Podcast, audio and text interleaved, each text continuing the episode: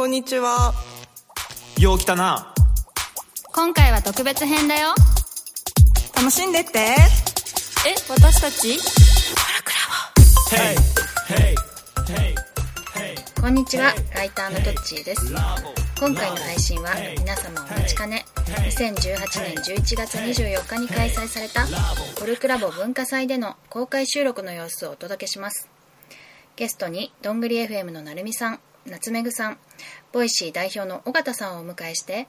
音声コンテンツの未来についてトークしました。あの夏目さんねその音声が来ると思ったから機材を買ったっておっしゃってましたけどそれは予想通りでした？どうですか？そうですね、どうなんだろう、思ったほど来てないかなっていうのは正直なところではあるんですが、ただ本当に面白いことにあの緒方さんが Voicy を立ち上げられてから明らかに音声メディア、音声に対する、あの認知だったり。あのやってみたいという方だったりむしろ聞いてくださる方の背景は明らかに変わってもう Voicy さんが、まあ、あのなんだろう基盤を作ったと言っても過言じゃないから本当にあの別にポジショントークじゃなく明らかにそこから変わってきたなと思いますね。それは多分あの Voicy さん手軽なんですよ。僕たちって結構ガチ機材をあの面白いのが成美さんと収録するときってあのガラガラスーツケースに入れて、あの運ぶぐらい結構大変なんですよ、あのオーディオなんたらなんとからがありオーディオなんたらなんたらがありこれを X なんとかのマイクでつなぎみたいな。もやもやっとしてますけど。あのいやあの詳しくは分かってるんですけど こう結構本当に具体的な話になっちゃう。なんかそれが結構大変ででももうそれでやっちゃってるからそのままやってるんですけど以前緒方さんと Voicy 収録したらもうスマホで押すだけだったんですごく簡単だったんですね。だから発信する人もいるしであの AirPods とかの背景もあって聞く人も増えてきてるのでなんかここ最近本当に明らかに変わってきてるなと思います、そうですね。あの結構あの音声で起業したいっていう人めっちゃ増えてるんですよ。そのもう毎月そうなんだ1個2個は多分起業されてるんじゃないかなと思うんですよね。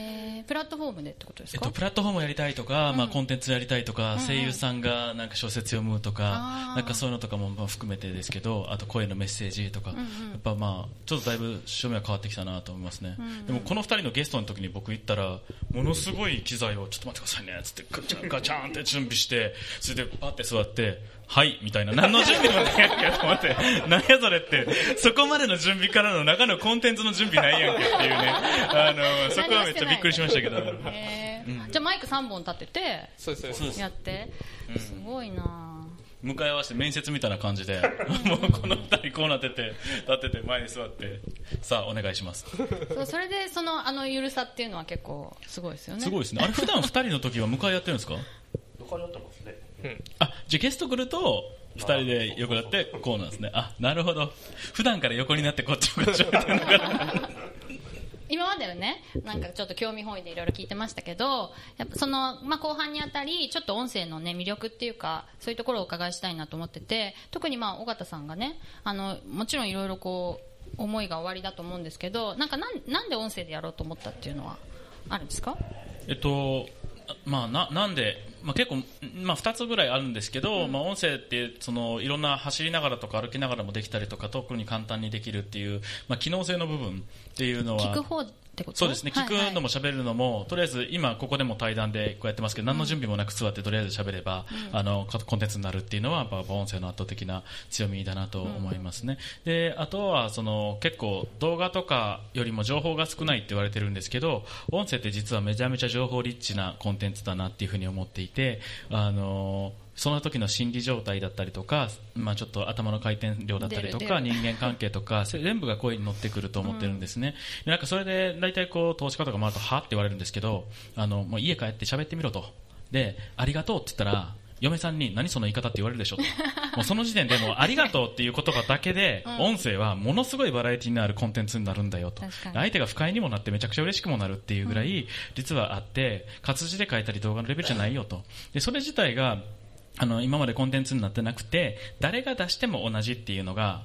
まあ、言い方すごい悪く言うと誰が書いても同じきその記事は面白いし、誰が作ってもその動画が面白いかもしれないですけど、まあ音声の場合は誰が言っても同じではないっていうところ、っていうのがあのすごくこう個人がもっと活躍していく社会の中でも、まあ、や面白いだろうなっていうふうに思いましたね。どんぐりさんのお二人は音声のなんか魅力としてどんなことを思いますか？音声の魅力ですか、うん、やっぱりあの ないって言いそうですある。なんかずっと聞いてくれてる人いるんですよね、ああそうそうそう、うん、でそういう人がいてなんかテキストだとさっと読んでなんかもうどこのサイトを読んでるのかなっていうことが多いんですよ僕も。うんどこにいるか分かんないそうかんない。あるある。誰のサイトだかどこのニュースサイトか分かんなくて読んでるんですけど、でも音声の場合確実にその人の声聞きたくて聞いてるんで、まあ、よりなんですかエンゲージメントというかね親しくなったような親しみましたような感じがするんで、それやっぱ音声のいいところかなと思いますね。夏目ぐさんどうですか？音声の魅力。そうですね。あのーこれは発信者というよりもリスナーとしてあるんですけどなんかその人のことを好きになるというかあのすごい近くにいるような文章を見てるよりも多分すごい近くにともなんだろうな本当は会ったことないのに友達みたいな感じであの感じられるのはそれは音声だけだなと思うのでなんかそこは YouTube 見てるよりも本当に音声聞いてる方がで、あのその印象はあるのでで自分が発信者としてはそう思ってくれてる人たちがあの僕ブログ結構あの書くのは得意であのバズりますよね。そうなんですよ。あのなんだろう。あ記事書いてそう記事書いてあの何百万 PV いきますみたいなのとかやってたんですけど、でも別にそれの100万 PV よりもあの10人ぐらいがあのどんぐり FM 公開して再生数がポポって10人ぐらいいくと今聞いてくれてるのかっていう時の方が嬉しくてなんかブログ見ましたのツイートの感想よりもあの成美さんの T シャツ欲しいですって言ってあのどんぐり FM のあのので来るあ聞いてる人いるんだっていうのはそういうのが嬉しなんかそこの嬉しさのなんか感情度合いが全然違うっていうのは音声の魅力かなと思いますね。うん確かに。動画もね声がするのになんか全然こう音声とやっぱちょっと違うのはななんでしょうね。なんかこう近くにいるような感じっていうか、なんかこうあとは余白があるのでこうなんか想像しちゃうっていうか超イケメンを想像しちゃうみたいな イケボだとみたいなのはありますかね？それ結構がっかりされる時もありますよがっかりされるね。ありますよね。多分今日あのかなりの方々もががっかりしてえ？って。やってそんなことないよ。本当にどんぐりみたいなの出てきたぞと思ってました誰がどんぐりや？誰がどんぐりどんぐりさん。嘘。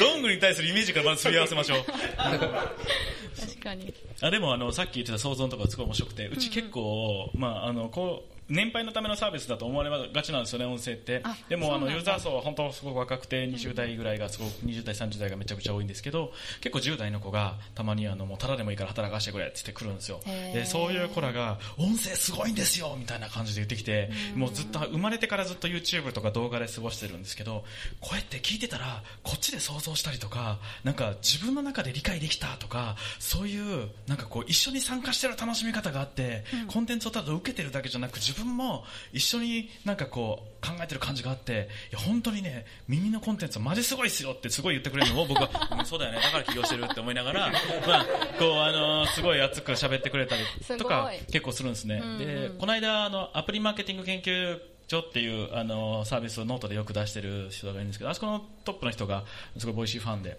あのなぜかプレゼン作ってきましたっつってへあの Voicy の良さみたいなえ作ってきてくれて、い。やまあそこで見てた時にそのか面白かったのが、まあ、その SNS と違って好きがすごい深くなるっていうところと、あとはその彼はその常沢さんがやってる「かほこママ」とか何個か好きなのがあると、はいはい。でももうか常沢さんが書いてるツイッターもブログも全部彼女の声で再生させて聞こえるって言ってて自分の体の中に彼女の声での再生機がもう入っちゃってるって言ってるんですよね、うんうんその人の心の中に、うん。その人の声で実現できるものが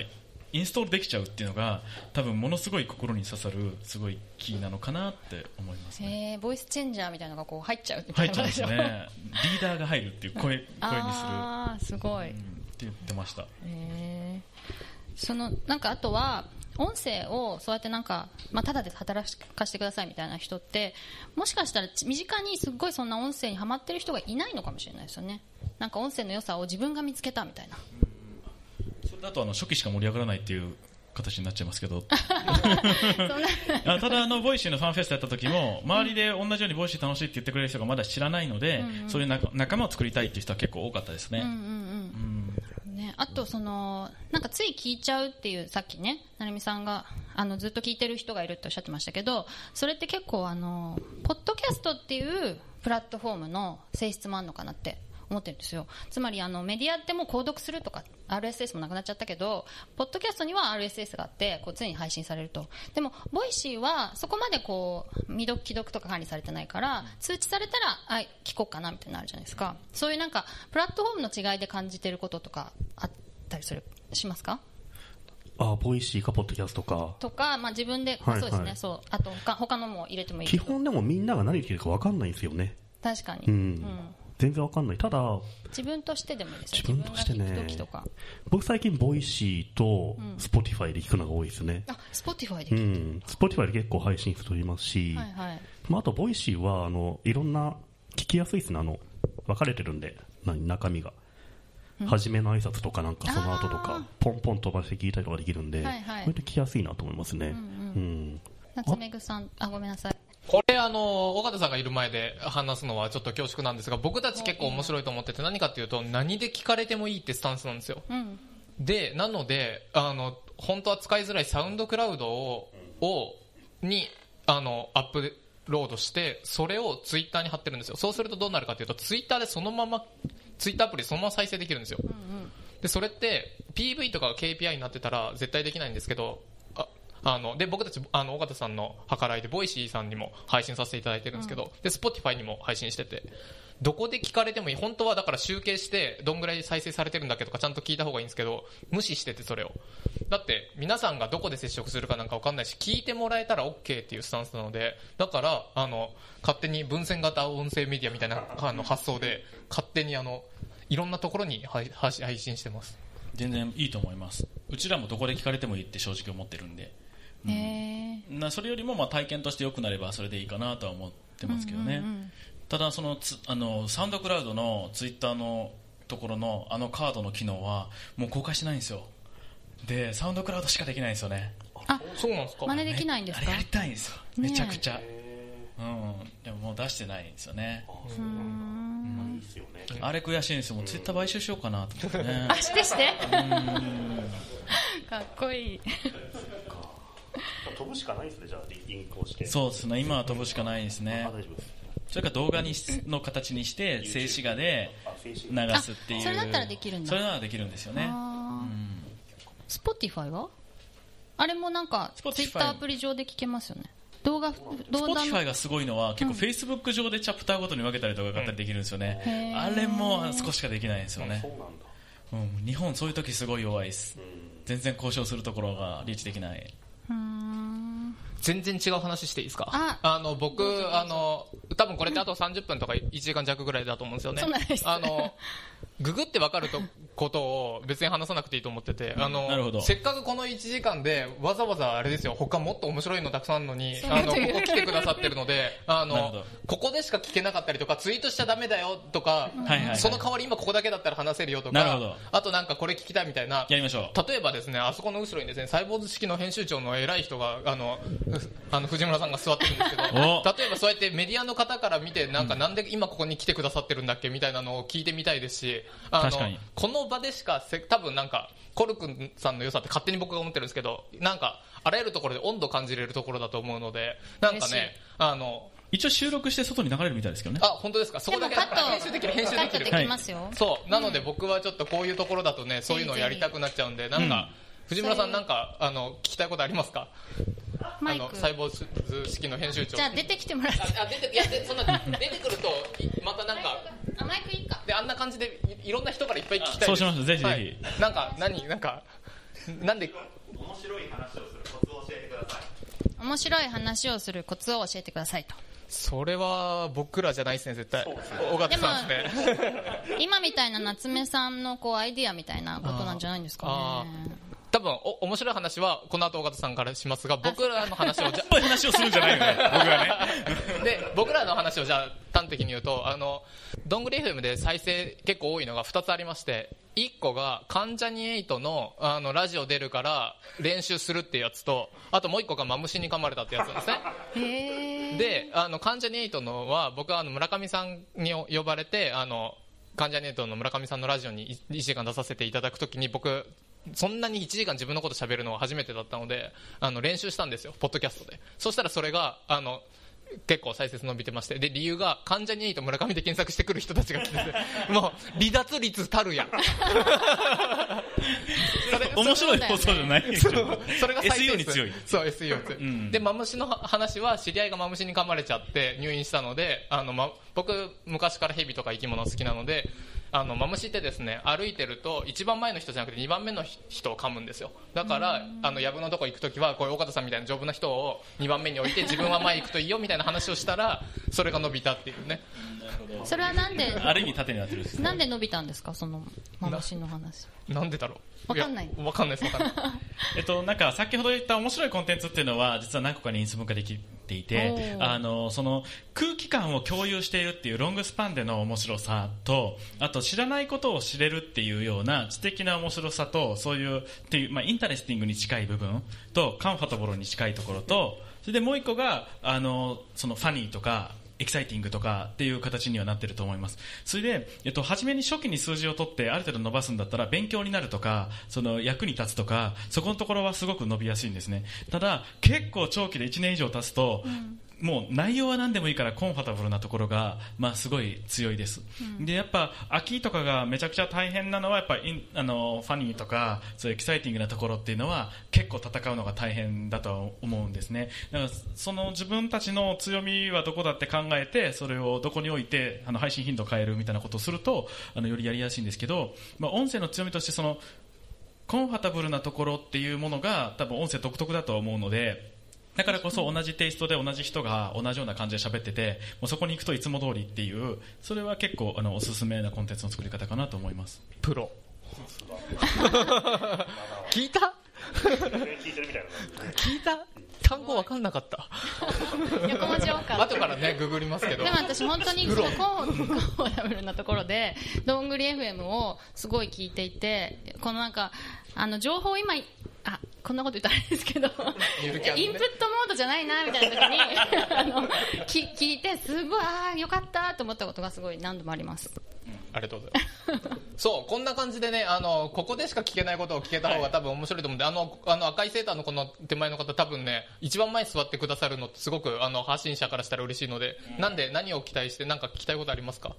すごい。会いに来ました。どんぐり FM。どんぐり FM のお二人の大ファンですね。ありがとうございます。だってもう完全に体の体勢がこの2人に向かってますめっちゃ向いてる。めっちゃメモ取ってる。メモ取ってる。聞きたいこととかありますか？えー、いやなんかここにラジオの感想を書いたら読んでもらえるかなって思ってラジオの内容を思い出していろいろ書いてました。話聞かずに。ガチファンで多い話を聞く。ここに読んでくれれば書い読んでもらえるのかな。帰りに読んでくださいね。ここだけトークだったらあの夏目さんと成美さんどっちが好きなんですか？選べない？これは感度が立ちますね。あるけど言わないみたいな。なるほどねそうなんだ。なんか質問タイムにします。そうですね、いしたら。っぱい聞きたいです。うん。聞きたいことがある人。そこから伸ばしたらいいあすごい。どっち？あの結構いろんなネタがあると思うんですけどボツネタになったものってあったりするんですか？これ話したいんだけどって言ってあそれをやめとこうよっつってやめたっていう。そうですね。あ最近あったね。最近僕がヤフーニュース個人かなんか見てとある上智大学の教授がホテルを予約したんだけどでもキャンセルしようと思ったんだけどできてなくてめちゃめちゃ金取られたみたいな、ほぼクレーマーみたいなブログ書いてて ヤフー教授個人の水島教授だったかな？へであのブログは本当ひどいよねっていう。あれはほただと撮ってます。クレーマーだし、あれホテル迷惑だし、ありえない、ジャーナリストとして。はいはい。みたいな、延々僕の批判を10分間、怒りを収録したんですけど、はいはいうん、これはやめよっかみたいな話になりましたね。えそれはこれぽくはないしな、みたいな。コールクラボの温度では配信してもいいんですか？あ、いいっすよ、別に。うんというのを収録したけど、夏目さんがやめませんかみたいな言ってましたね。さすが。うん、なんか僕はあの、そうやって、あの、ここっそり、僕が全部機材用意して、収録して、で、編集して公開してるんで、あの、その時はノリで、い今に面白いニュースなんだらこれだなって言って喋ってるんですけど、なんか、えー、と水島教授っていうのもニュースで見た一時情報見てなくてそれだけ見てこれひどいよねって話だけしちゃってて。そうなんだ。そうそう。あでもなんかそんあのなんだろう。そんな笑い事じゃなくてそれってもしかしたらめちゃくちゃいいことしてるかもしれないけど批判しちゃってたら申し訳ないのでなんかあのそういうのはあのやめとこうって言ってやめる。僕僕判断の消すことが多いですコルクラボ